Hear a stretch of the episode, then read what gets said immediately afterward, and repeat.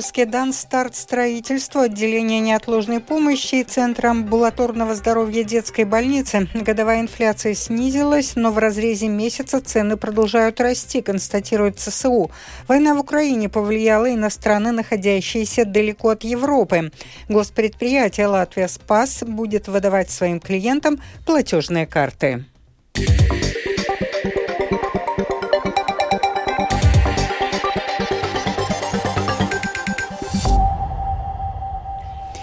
Капсулу с посланием потомкам замуровали сегодня в основании создающегося отделения неотложной помощи и обсервации Центра амбулаторного здоровья детской больницы. Общая площадь здания будет почти 8 тысяч квадратных метров.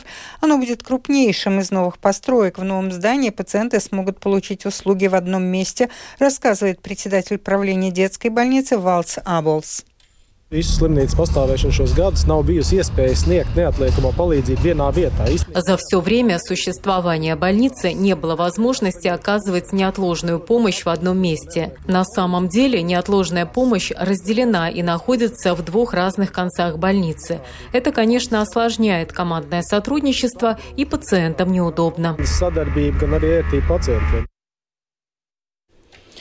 Главный врач, анестезиолог, реаниматолог Вилнес Гринбергс отметил, что оказание помощи в одном месте поможет сэкономить время, которое иногда очень дорого.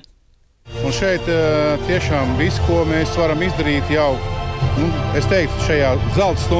Здесь действительно есть все, что мы можем сделать за этот золотой час, особенно когда у нас тяжело больные дети. Эффективность этого золотого часа здесь определенно будет выше. Noteikti, noteikti šeit būs, viņi būs. Планируется, что новое отделение неотложной медпомощи и Центр амбулаторного здоровья в детской больнице будут открыты в первой половине будущего года. Ежедневно за неотложной помощью в детскую больницу обращаются около 200 детей, а за год около 60 тысяч. Для того, чтобы ввести необходимый порядок проведения вступительных экзаменов в гимназии, в парламент будут внесены альтернативные поправки в закон об общем образовании, которые коснутся только вопросов вступительных экзаменов и выдачи аттестатов в девятых классах, единогласно решили члены комиссии Сейма по образованию, культуре и науке. Комиссия ожидает, что Сейм поправки в обоих чтениях сможет принять 20 апреля. В этом учебном году гимназии смогут проводить вступительные экзамены в дополнение к государственным экзаменам, как это делалось до сих пор, согласилась комиссия Сейма по образованию, культуре и науке. Годовая инфляция снизилась, но в разрезе месяца цены продолжают расти, свидетельствуют данные Центрального стат управления. Больше подробностей у Скирманты Бальчуты. По сравнению с мартом прошлого года цены выросли на 17,3%. Это на 3% меньше, чем февральский показатель. Но радоваться рано. Как поясняют эксперты, понижение это математическое. Ровно год назад, в марте, впервые инфляция подскочила до двузначной цифры. Кроме того, за последний месяц средний уровень потребительских цен все все-таки вырос на 0,7%, поясняет заместитель руководителя отдела индексов потребительских цен ЦСУ Ралфс Мелбергс. Самое большое влияние на изменение цен оказало подорожание продуктов питания и безалкогольных напитков, увеличение на полтора процента, обуви и одежды на 6,4%, в группе различных товаров и услуг 3,3%, а также алкогольных напитков и табачных изделий, где цены выросли на 2%. В то же время наблюдается снижение цен в группе товаров и услуг, связанных с жильем. Там цены в среднем упали на 1,7%. Рекордное подорожание в марте зафиксировано в сегменте свежих овощей. Цены выросли на 15%. Это объясняется сезонными колебаниями цен, которые зависят в том числе и от урожая. Сильнее всего подорожали огурцы, помидоры, морковка и, конечно же, паприка на целых 35%. Скирман Бальчута, служба новостей Латвийского радио. Влияние войны России с Украиной на экономику мира, а также финансовая помощь Украине. Эти два вопроса на этой неделе находятся в центре дискуссий политиков и финансистов в Вашингтоне. Там проходит весенняя встреча Международного валютного фонда и Всемирного банка. Война в Украине повлияла и на страны, находящиеся далеко от Европы. К тому же прогнозы роста мировой экономики до сих пор остаются довольно неясными. В Вашингтоне сейчас находится и наш корреспондент Артем Конохов. Как и каждый год, министры финансов различных стран мира, а также главы центральных банков собрались в Вашингтоне на весеннюю встречу Международного валютного фонда. В центре дискуссии в этом году ситуация, экономическая ситуация в мире, которая продолжает оставаться довольно-таки нестабильной. Недавний кризис на американском банковском рынке, а также подозрения о том, что может произойти с различными европейскими банками, а также э, мы знаем ситуацию, которая случилась с одним из крупнейших банков в Швейцарии, показало, что э, довольно-таки непростая ситуация продолжает быть на финансовых рынках, и это вызывает вопрос о том, что же может случиться дальше. Будут ли какие-то другие банки, которые могут быть э, подвержены подобного рода рискам. К тому же мы знаем, что Европейский центральный банк, а также Центральный банк США продолжает бороться с инфляцией и таким образом поднимает различные процентные ставки для того, чтобы снизить инфляцию. Но это влияет на ситуацию с коммерческими банками, и поэтому нестабильность в области коммерческих банков влияет и осложняет задачу Центрального банка э, по снижению инфляции. Но все же экономисты указывают на то, что снизить инфляцию важнее, потому что если э, центральные банки не будут выполнять эту роль, не будут выполнять роль, которая связана с э, стабильностью цен, то инфляция снова начнет расти, и мы не выиграем ни на том, ни на другом фронте. То есть не будет стабильности ни, ни в секторе э, коммерческих банков, а также не будет снижения инфляции. Но напомним, что, конечно же, это все так или иначе связано с Украиной и с войной, которую Россия развязала против этой страны, потому что инфляция связана с ростом цен на энергоресурсы, а это, конечно же, связано с войной. Поэтому вопрос о том, как помочь Украине, как помочь ей э, финансово, как помочь э, финансировать ее реконструкцию, также находится в центре дискуссий министров э, и глав центральных банков. Артем Конах, Латвийское радио, Вашингтон.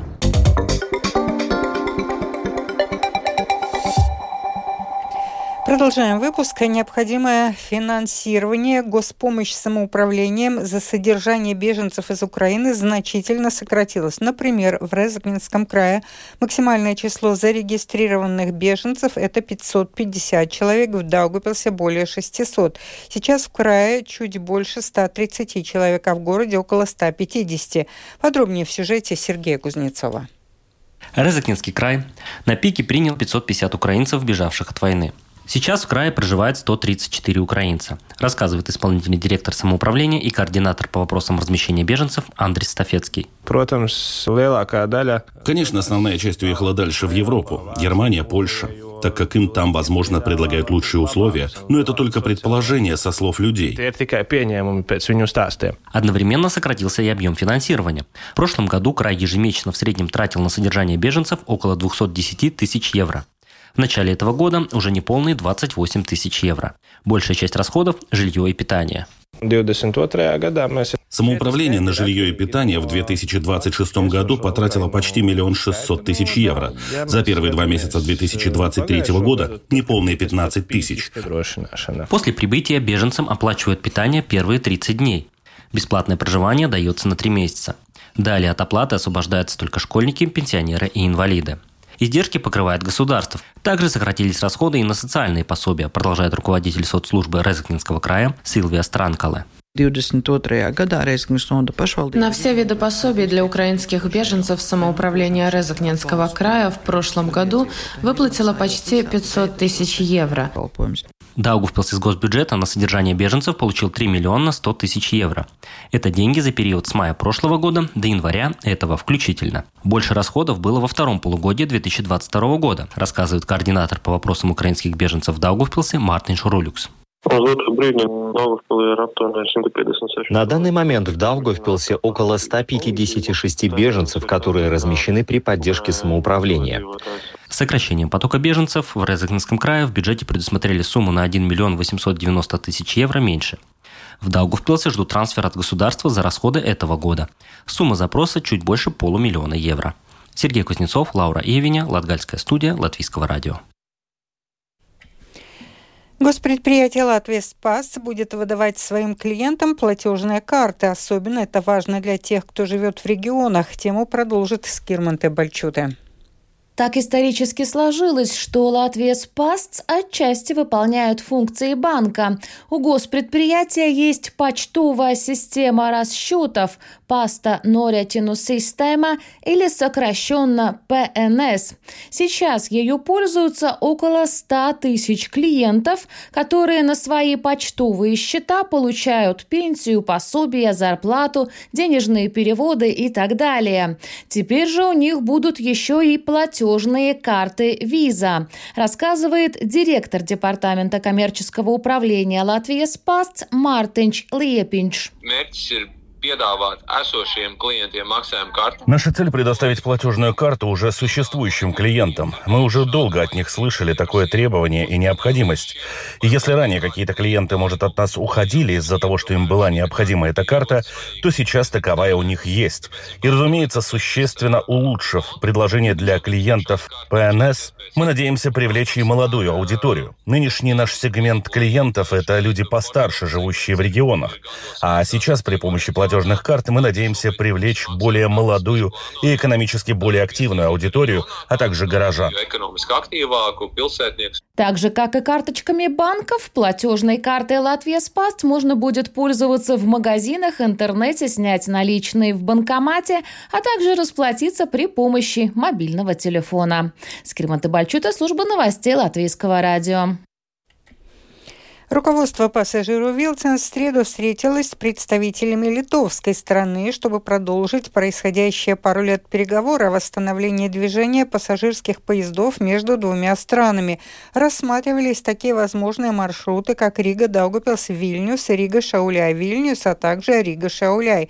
Стороны договорились сделать еще более детальные расчеты и прогнозы возможных маршрутов и времени движения, чтобы правительства стран смогли принять решение решение по восстановлению пассажирского движения поездов между Латвией и Литвой уже в 2024 году. Директор Рижского русского театра имени Михаила Чехова Дана Бьорк опровергает информацию, распространенную в социальной сети Facebook, согласно которой языковую проверку Центра госязыка, проведенную в театре, якобы не прошли 7 из 30 проверенных сотрудников. Языковая проверка действительно проводилась, в остальном все распространяемые слухи не соответствуют действительности. Театр продолжает свою работу и закрываться не собирается, заверила Дана Бьорк. Информация, которую кто-то распространяет в своих личных целях, она некорректна и неправдива. Да, проверки у нас происходят языковые, но количество названных людей очень отличается от того количества людей, которые действительно прошли проверки. Театр еще не получил данных от Valsts valodas centrs, какие результаты проверки. Поэтому то, что люди там пишут, кто-то пишет, что все не сдали или 30 проверяли, это абсолютно неправда, потому что проверки прошли лишь 15 человек, а не 30, и кто из них сдал, у нас никакой информации на этот счет от Valsts valodas centrs еще не поступало. Поэтому комментировать я это не могу. Дальше в публичном секторе кто-то пишет, что грозят увольнение работникам. Нет, увольнение работникам не грозят. У руководства нет такой цели. Театр всячески поможет нашим сотрудникам улучшить свои знания языка тем, у кого знания не соответствуют тому уровню, который идет в свободы центр сотрудника. Поэтому для паники нету оснований. Все происходит корректно, закономерно, и театр находится в очень тесном сотрудничестве с языковой инспекцией, которая дает очень ценные консультации нам, для наших работников. Театр организовал курс латышского языка для актеров, поэтому все у нас будет хорошо. Паниковать не надо. Это был обзор новостей дня 12 апреля. Продюсер выпуска Марина Ковалева. Выпуск провела Алдона Долецкая. В завершении прогноз погоды на четверг. Странице облачная с прояснениями погоды. Местами небольшой дождь, восточный ветер 2,7 метров в секунду. Температура воздуха ночью от 4 до 9 тепла, днем от 11 до 16. На побережье залива в Курзаме от 7 до 11 градусов.